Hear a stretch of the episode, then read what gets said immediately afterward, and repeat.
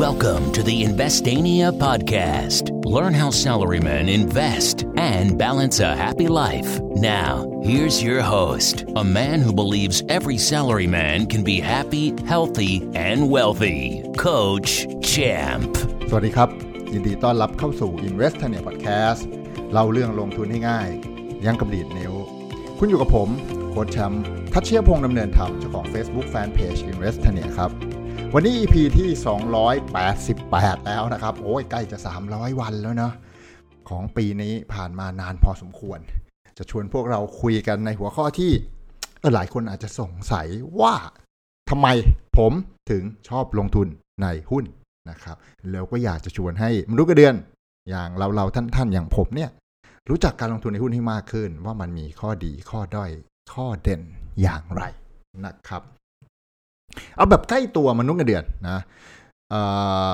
การลงทุนที่พวกเรารู้จักเนี่ย มันมีอยู่ไม่กี่อย่างหรอกสำหรับมนุษย์เงินเดือนเนาะอาจจะมีทอง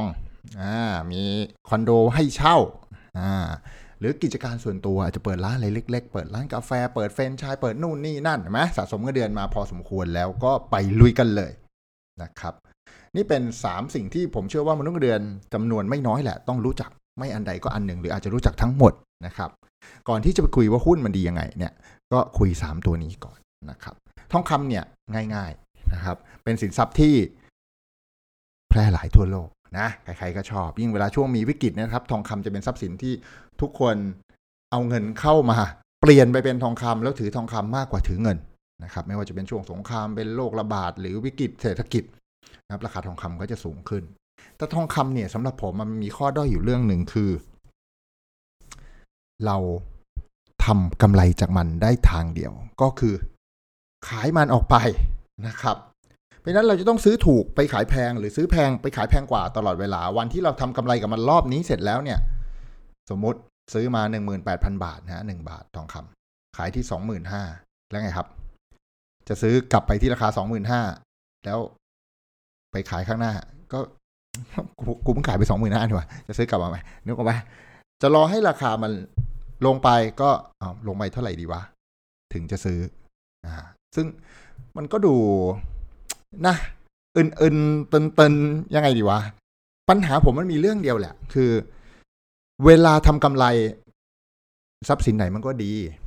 แต่เวลาไม่กำไรครับอ่าก็เคยเจอคนที่ซื้อทองสมัยเมื่อหลายปีที่แล้วนะฮะสองหมื่นห้าสองหมื่นแปดแล้วทองคำล่วงลงมาเหลือสองหมื่นเหลือหมื่นแปดเหลือหมื่นเก้าอยู่พักใหญ่ ๆ เนี่ย ติดดอยหงิกเลยทำอะไรไม่ได้ไปไหนไม่ได้ไม่รู้จะทำไงดี ขายทองก็ขาดทุนทันทีถูกไหมครับ นี่คือสิ่งที่ผมเลยไม่อินกับทองคำเท่าไหร่นะครับ เพราะมันไม่มีอะไรกลับมาระหว่างทางเลยฮะเราต้องขายอย่างเดียวเท่านั้นนะครับคอนโดให้เช่าจริงๆก็เป็นอันที่ดี เพราะมนุษย์เงินเดือนเนี่ยสามารถ ซื้อคอนโดได้โดยที่ใช้เงินคนอื่น ใช้เงินธนาคารนั่นเองนะครับ ไปกู้แบงก์มา ซื้อคอนโดสักห้องมาปล่อยเช่านะครับ ความยุ่งยากของคอนโดเนี่ย มันก็มีพอสมควร แต่ข้อดีของคอนโดเนี่ย มันดีกว่าทองสองทาง ทางแรกคือ เวลาคอนโดราคาขึ้น เราขายได้กำไร เหมือนทองแหละนะราคาขึ้นขายได้กำไรนะเวลาคอนโดราคาลง เฮ้ยคอนโดปล่อยเช่า เรายังได้ตังค์ทุกเดือน จากผู้เช่า วันนี้ดีกว่าทองคำแต่ข้อเสียของคอนโดคือมันไม่ได้ขายง่ายเหมือนทองคำไง ทองคำอยากขายก็เดินไปร้านทอง คอนโดอยากขายเดินไปร้านคอนโดไม่ได้ไม่มีคนรับซื้อถูกไหมก็ต้องใช้เวลา เพราะมันเป็นอสังหาริมทรัพย์นะใช้เวลาหน่อยนะครับ แต่อย่างน้อยมันมีสองมุมนะฮะมันดีกว่าทองแต่มันติดเรื่องขายยากนะฮะอีปัญหาของคอนโดให้เช่าเนี่ยมันก็จะมีความจกจิกที่ตามมานะครับไหนจะเรื่องหาผู้เช่านะครับ คือถ้าโชคดีได้ผู้เช่าอยู่ยาวๆก็ดีไป ถ้าอยู่ปีหนึ่งอยู่ครึ่งปีเราต้องหาใหม่เนี่ย มันก็จะมีมันก็จะมีแก็บที่บางเดือนอาจจะไม่ได้เงินนะแต่เราต้องต้องผ่อนกับธนาคารอยู่ถูกไหมเพราะว่าเราไม่ได้ซื้อเงินสดถูกไหมมันก็เดือนเราซื้อด้วยการกู้แบงก์แล้วก็จ่ายเงินคืนแบงก์ทุกเดือนทุกเดือน เราเอาเงินจากผู้เช่ามาจ่ายคืนแบงก์เดือนไหนไม่มีผู้เช่า เราจ่ายเองก็เหนื่อยหน่อยนะฮะมันมีเรื่องจุกจิกอีกคือ ต้องดูแลผู้เช่า น้ำไม่ไหลไฟดับนู่นนี่นั่น แม้ว่าปัจจุบันจะทันสมัยขึ้น นะมีนิติมีเอเจนต์แต่ว่าเราก็ต้องจ่ายตังค์ให้เอเจนต์ไงนะเอเจนต์หาผู้เช่ามาให้เราเขาดูแลเรื่องนู่นนี่นั่นให้แทนเราแต่เราต้องจ่ายให้เขาหนึ่งเดือนของค่าเช่าต่อปี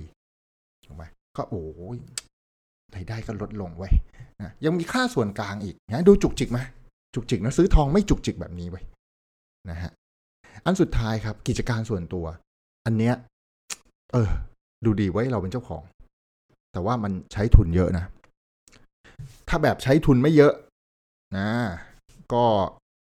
ก็จะเหนื่อยอีกแบบนะคือกำไรก็อาจจะไม่เยอะนึกออกมาสมมติแบบเปิดร้านบะหมี่เฉยๆอาจจะใช้ทุนห้าหมื่นแปดหมื่น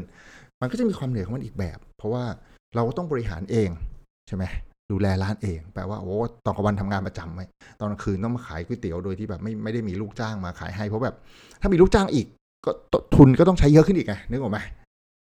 ใช้เวลาเยอะ นะต้องใส่ใจกับมันมาก ถ้าอยากให้มันเจริญเติบโตดีเนี่ยเราต้องไปดูแลเอง วันที่ปล่อยให้ลูกจ้างเราดูเนี่ยนะครับโหไม่ต้องสืบนะฮะผมมีประสบการณ์ตรงมาแล้วนะฮะมาสายนอนหลับขับก่อนยักยอกโหเหนื่อยเหนื่อยแล้ววันที่เราเป็นมนุษย์เงินเดือนเนี่ยเราก็ดูแลร้านได้ไม่แบบว่าร้อยเปอร์เซ็นต์ว่าก็ต้องทำงานประจำนะดูแลร้านช่วงเย็นโหเลิกจากงานต้องรีบกลับไปเฝ้าร้าน ต้องไปดูหน่อยดิไปตรวจเช็คหน่อยดิมันมาหรือเปล่า เม้มเงินหรือเปล่าอะไรเงี้ยโหก็จะกลับถึงบ้านเหนื่อยเหนื่อยเสร็จตื่นไปทำงานอีกแล้ว โอ้วันหยุดก็ไม่ค่อยมีนะครับเสาร์อาทิตย์เนี่ยก็แบบโอ้ก็เสียดายนะจะไปเที่ยวก็มาเฝ้าร้านก็อะไรวะชีวิตนะครับ ก็ให้เห็นภาพ กลับมาดูที่หุ้นนะครับ เคยเล่าไปในหลาย episode แล้วก็คงจะพูดไวๆว่าหุ้นเนี่ยนะครับ ลงทุนน้อยนะครับ เราลงทุนแค่หนึ่งร้อยหุ้นนะครับหุ้นราคาเท่าไหร่ก็จ่ายเท่านั้นนะหุ้นราคาบาทหนึ่งก็ซื้อร้อยหุ้นก็ร้อยบาทนะหุ้นราคาห้าสิบาทร้อยหุ้นก็ห้าพันบาทเนี่ยลงทุนไม่ได้เยอะนะฮะ หุ้นจำนวนไม่น้อยในตลาดหลักทรัพย์นะฮะมีปันผล คือแม้ว่าราคาหุ้นมันไม่ค่อยดีช่วงนี้มีวิกฤตราคาหุ้นลง แต่เรายังได้ปันผลอยู่นะฮะไม่เหมือนทองนะฮะอันนี้ดูเหมือนคอนโด หุ้นเนี่ยซื้อง่ายขายคล่องเหมือนทองครับ คือตลาดหลักทรัพย์เปิดทุกวันราชการว่างั้นเถอะไม่ไม่ไม่หยุดตลาดหยุดวันหยุดราชการเอางั้นดีกว่ากลมๆประมาณนี้ ก็ก็ซื้อขายได้ทุกวันที่ตลาดเปิดขายคล่องกว่าคอนโด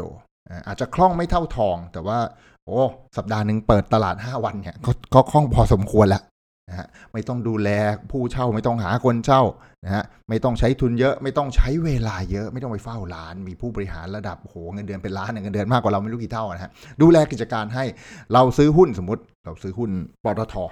นะเราจ่ายตังประมาณ 3 4มสี่พันนะฮะเป็นเจ้าของปตทสักร้อยหุ้นนะฮะผู้บริหารปตทนี่เงินเดือนไม่รู้กี่แสนกี่ล้านนะฮะจำนวนไม่น้อยที่คอยดูแลกิจการให้เราเป็นอย่างดีนะเงินเดือนมากกว่าเราตั้งเยอะนะแต่เราใช้เงิน4ี่ห้าพันเป็นเจ้าของแหละ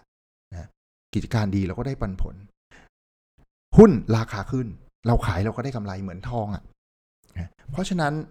เนี่ยเป็นจึงทำให้ผมรู้สึกว่า ถ้าผมมีเงินมากขึ้นเรื่อยๆนะครับ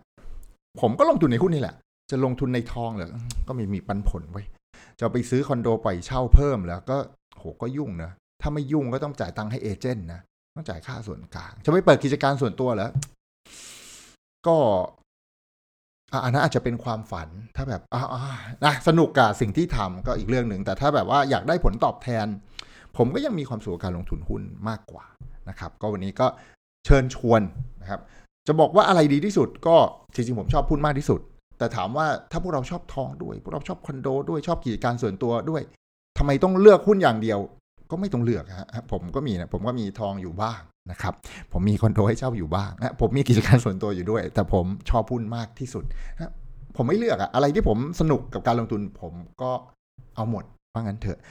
ก็ตามสัดส่วนนะฮะสนุกมากก็ลงทุนกับมันมาก สนุกน้อยก็ลงทุนกับมันน้อยหน่อย เท่านั้นเอง แต่แค่จะเปิดให้พวกเราเห็นว่าข้อดีข้อด้อยของแต่ละทรัพย์สินเป็นอย่างไรบ้าง และทำไมผมถึงชอบหุ้นที่สุดนะครับ หวังว่าเรื่องราวในวันนี้จะช่วยให้มนุษย์เงินเดือนอย่าง